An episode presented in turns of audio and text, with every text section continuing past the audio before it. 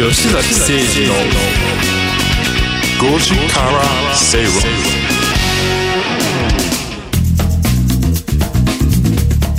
ラジオ日経吉崎誠二の5時から正論をお送りしています。この時間はカムカムインカムクラブのコーナーです。このコーナーでは資産形成に重要なインカム投資をテーマに不動産や株式投資など投資商品の情報やニュースを紹介していきます。今日取り上げる話題は不動産投資におけるインカムゲインということなんですけれども、まずそもそもこのインカムゲインインカム投資というのがどういったものなのかというところからお話しいただきましょうか。まあ、こうタイトルが不動産投資におけるインカムゲインなので、まあ、不動産投資で、えー得ようとするゲインは、キャピタルゲインこれ売却した時の利益、そしてインカムもう一つがインカムゲイン。インカムゲインは資産を保有した時に、まあ、そのままで得られる利益。や家賃収入とか？不動産だったら家賃収入、まあ、賃料収入ということですよね。なのでもともとインカムゲインは資産をそのまま売却することなく持っている時に得られる益のことがインカムゲインで、わかりやすい。ですよね。これ学校で習ったのかな？学校中3の時習わなかったですか？いやー記憶にないですね。高校受験で出ましたよ。出ました？そうですか。あ出てあ八木ちゃんの学校で出なかったんだ。確かえ金融系の学校かなんか？金融系の学校じゃな？いですな高校ないよそうですよね。そっか、はい。株式投資株式だったら、えー配当ですよね。インカムゲインインカムゲインはね、ええ。あるいは株優もまあそれのちょっとした派生系うん。かもしれない。株主優待はい。ですね株式の売却益はキャピタルゲイン。キャピタルゲインですよね。わかりやすい。債券を持っていたら利子が入ってきますよね、はい利息がつきます利息が入ってきますよね、うんインカムゲインですよね、あと ETF やリートでも入ってきますよね、パーセンテージが入ってくるものはインカム。リートは、えー、分配金分配金のね。という呼び方をします、うん。そのリートもあの不動産投資のインカムゲインって考そうですね不えていいですか。動産投資全体の、えー賃料収入をとあでも正しく言うとリートは、えー不動産からの入ってくる賃料と物件を入れ替えた時の売却益。をへーを組み合わされた含めて組み合わされて、えー分配金ですから分配金だけを見たらインカムゲインっていう扱いですけど、原資何なのって言われるととその組み合わせ。組み合わせ。はい。ーハイブリッドハイブリッドです。お教科書に載おってましたよね知ってない。知ってない。何の教科書かしら。載ってないよ俺のところにまあ、は先ほど言ったように不動産においては、えーっと賃料ですよね、うん。まあ、住宅の場合は家賃とうん。呼びますが、まあ、これがインカムゲインの種類ということになります。ただ最も身近なうん。インカムゲインっていうと、やっぱり銀行に預けた時のほんのわずかですけどつく利。息。利息。利息これがまあ、い。一番古典的インカムゲインですよ。今日本にはないですけどそうねですね。わずかながら本当に合ってないようなものですね。一回なんか ATM で時間外で下ろすとチャラみたいな感じそうですねいやいやもうとんでもないチャラ具合ですよで、まあ、インカムゲインの場合は基本的にはキャピタルゲインえーとは違っていくつか特徴がやっぱあります。ええ。一つ目はあ一つあの今一番重要な特徴は、ん。えー基本的にはローリスクローリターンでの投資をするのが一般的です。インカムゲインを狙う場合は、うん。まあ、ローっていうか、まあ、ハイリスクはあんまり狙わないっていうことですよね。うん。はい。でそうすると投資のスタンスとすればこコツコツ型、うん。安定型、長期型っていうのが、まあ、インカムゲインの、まあ、特徴というように考えていいんじゃないかなというように思いますね。うん。で不動産投資におけるインカムゲインがじゃあ何かっていうと先ほどから言ってるように、まあ、賃料の収入と、えーいうことになりますが、まあ、賃料収入ですから基本的には、まあ、つ基本的には月の単位でえー入ってくるっていうのが、まあ、一般的なパターンということになります。はい。で住宅とかを一棟で持ってる場合は家賃、それプラス駐車場とか駐輪場。おっていうのも、えーインカム。プラスアルファでプラスアルファで確かに。入ってきます。駐輪場もお金払ってたわ。そういえば。ですよ。ねそうよ300円とか500円とか300円とかね。払ってましたね。はい。あるある。そういう感じになっているということですね。ええ。でインカムゲインで一番やっぱり、えー不動産のインカムゲインで重要なのは、えーインカムゲインが安定的に長期的に入ってくることですから。そうするとつまりもう具体的に言うと空室が出ないこと、で賃料が値下がらないこと、これが安安定的なことですよそれはすごく分かりやすいし、ゆ夢のようだなと思うんですけれども、うん。そういう物件をじゃあ逆に探す時ってはい。どういうその条件で探していけばいいんですか、ですよね、うん。そうするとどうどういう時に、えー賃えー賃料が上がるか下がるかですけど、うん。賃料が高い物件あるいは賃料が料が上がりやすい物件っていうのは、まあ、単純に需要が多いところにある物件ですよね。はいでもう当たり前経済学の当たり前ですけど需要と供給のうん。バランスではい。価格は決まっていきますから、はい。あ、えーそれはなんか習ったっぽい。DS 曲線ってねこういう。あそれは忘れました。そうですね。でも交点が価格だ。っていう、うん。はい。そのねで D 間違はったところが。た縦軸にうん。価格を取ると、えーえー横軸にえー量を取るとですね、はい。えー D, D 曲線は右肩下がりのうん。グラフになります。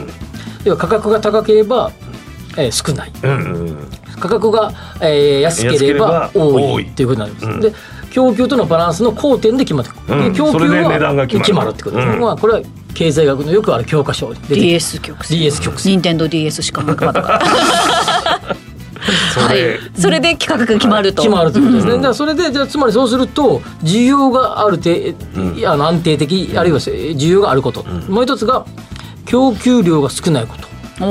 駅地下なのにマンションが少ない。少ない。とかですね、いや駅地下で需要があるのにマンションが少ないとかいう、供給量が多いところは、うん。当然価格は下がりやすくなる。下がる可能性が上がってくると。それマンモスマンションみたいなところってことですか？そういうことはよく僕はもういろいろ喋ります。けどタワーマンションが長期的に値崩れする可能性がある理由はここにあるわけですよね。あー。需要が多すぎるから。需要が多くなっちゃう。需要があ違う。供給が多いから。かごめんなさい。私が供給が多いから、うん。中古市場でも同じように DS 曲線で考えるとですね、えー、20年とか経つと、そろそろ売り出そうかなっていう方が増えるわけですよ。今ちょっとこれ聞いてえってなってる人いっぱいいるんじゃないですか？だって一ここの町を開発するぞっつったらだってどんどん建つわけでしょ？ですよね。例えばっていう今浮かんでる町もありますけど、うん。これ高層マンションいっぱい建ってるところじゃあ買うのここ怖いっていうこともありますか？の今短期的には上すごく価格は上がってますけど、うん。20年30年後は売りが売り物件が増える可能性は高くなりますよね。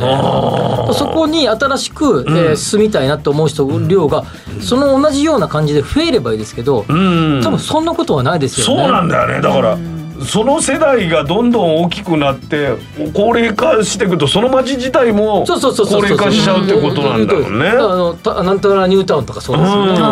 そうそう。どんどんどんどん廃墟が出てくる。人口も減りますしね。と同じ場所にニョキニョキタワーマンションが建ってるようなところっていうのは、あの海の上とかそうですけど、うん。かなり長期的にはリスクが高いってことですよね。はでもこれ別に僕の意見じゃなくて、うん。DS 曲線の話ですからね。一般論としてそうだってことですよね。例えばそのまあ都内とかで言うとよくその山も山手線のうん中とかっていう分かりやすいキーワードがあるじゃないですか。うん。うん。地方都市とかっていうのはどういうことを考えて地方都市ってやっぱりいくつかあって一つはここ最近はやっぱ駅の近くに集まっ再度集まってきてて駅の再開発も進んでいるので、地方それが増えてきてったりすると、ん。もう一つはやっぱりショッピングセンターとかが便利なところっていうのは、こ特に高齢者の方好みますから。うん。えっと交通のアクセスが良かったり、買い物なんちゃらモールみたいなのが近かったりするとですね。か価格が維持しやすくなる。あれもう右往左往しそうだよね。急に巨大ショッピングモールができりゃいいけど急に撤退することもあるじゃない。そうそうそうなんですよねそのリスクも大変ですよねそれ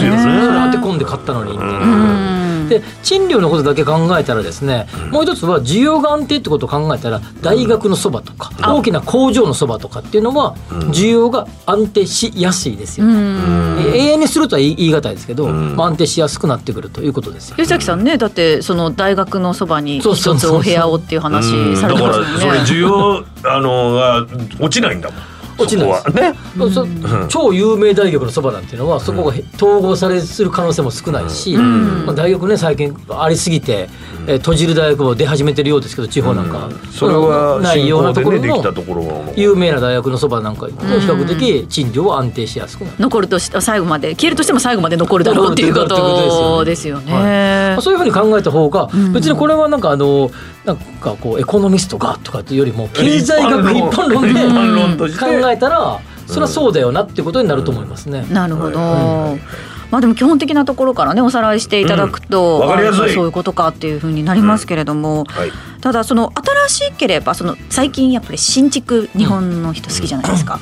その新しければ新しいほどいいのかどうかっていう、ここの辺りもさっきのねタワーマンションとかだと、実はそうじゃない場合もあるっていう話じゃないですか、この辺りに関してはどう見てますか、えっと、まず新築時に、えー、これもいろんな目線があるんだけど例えばじゃ自分が持ってる側新築物件を買った側とすると、新築時に空室ができやすい物件って例えば1棟で持ってたりすると、あの物件空室が多いよねみたいな強気の価格設定をすると空室になりやすいですか？らさっきの需給のバランスが崩れますから。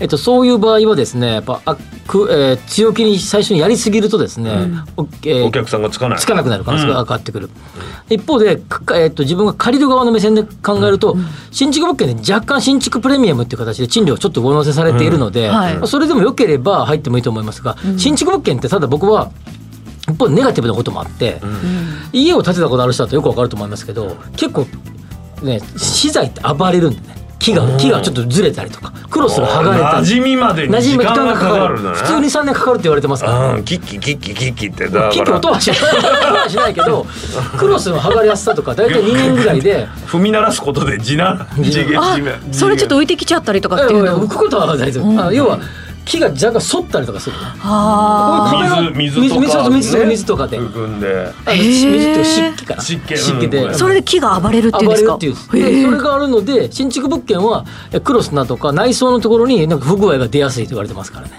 ある程度一回人が出て若干手直しをした物件の方が、まあ、そういう意味じゃ落ち着いた物件。建物的には。というような感じになると思うので僕は一巡したぐらいの物件がおすすめだだと思いますね。何でもかんでも新築がいいってわけでもなないいんんだと。か面白いな。でもあのインカムゲインそのある程度もうこの物件で稼いだなってインカムゲイン、じゃあ次も次じゃあ。う売っちゃってまた新しいとこた買おうって売ったいうふうに。時にキャピタルゲインも欲しいですよね。そう。それっうんてインカムゲインが高いイコールキャピタルゲインも高いっていうことになるんですあかそうですそういうことですね。つまりつまりですねこれインカムゲインが高いというよりもイン,、インカムゲインをたくさん取れるところははえっと投資額に対してですから例えば、当然高額物件買うと高く入ってきますよ、うん。だから要はそれを判断する基準として利回りがあって、利回りが高い物件は高く売れやすくなるっていうことですよね。はいはいはいはあ単なる金額ではなくてその、うん。金投資金額パパーセンテージジが高いものうん。は次に売りやすくなるってことが言えます、なるほど。一概には言えないと思うんですけどその吉崎さんが考えるそのパーセンテージが高い低いの差ってなんかねよくあの株,、うん。株の配当だと4%だととかって言うじゃないですか、はいはいラインがあるじゃないですか。うん。吉崎さんが考えるその不動産投資のインカムゲインのそのこれね多分ね次回か次次回でやってもいいと思うんですけど、基本的に基準っていうのがあってこれキャップレートっていうんですよ、うん。期待利回りのことキャップレートって言うんですけすどでこのキャップレートっていうのがずっとえー年に2回いろんなシンクタンクが発表してるんですよ、ほうほうほう。例えば城南エリアのワンルームマンションだったら4今4点ちょ4点ちょっとぐらい4点4.1いくかなぐらいの感じぐらいが今の現在のキャップレートと言われていて、でそうすると4.5とか5%の物件はちょっと割安感があると。うん。いうことなんだけど、まあでも投資ですから割安感のある物件っていうのはあ割安感っていやあの利回りが高い物件っていうのはそう当然リスクは高いっていうことですから、うんえ利回りが低い物件で銀座のど真ん中とか 1%2% のビルいっぱいありますからね。うー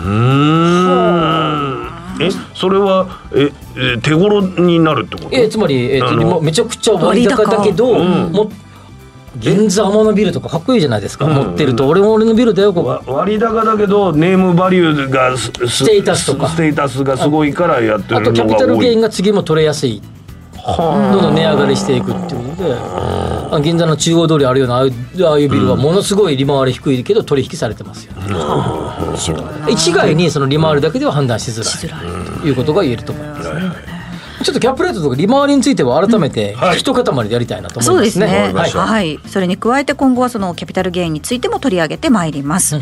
えー今日お話しした内容に関してはインカムクラブのホームページで確認してみてください。ポッドキャストでもねまた聞けるということなので、ぜひ復習してくださいポッ。ドキャストぜひ登録をお願いしたいお願いしますと思います。お知らせの後はゲストをお招きします。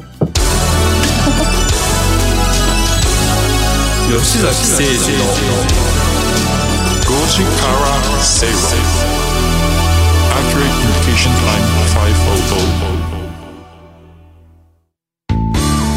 500不動産 DX を推進するロボットホームは DX 統合支援サービスとして IT を掛け合わせた不動産開発や運用経験を活用した様々なサービスを展開しています。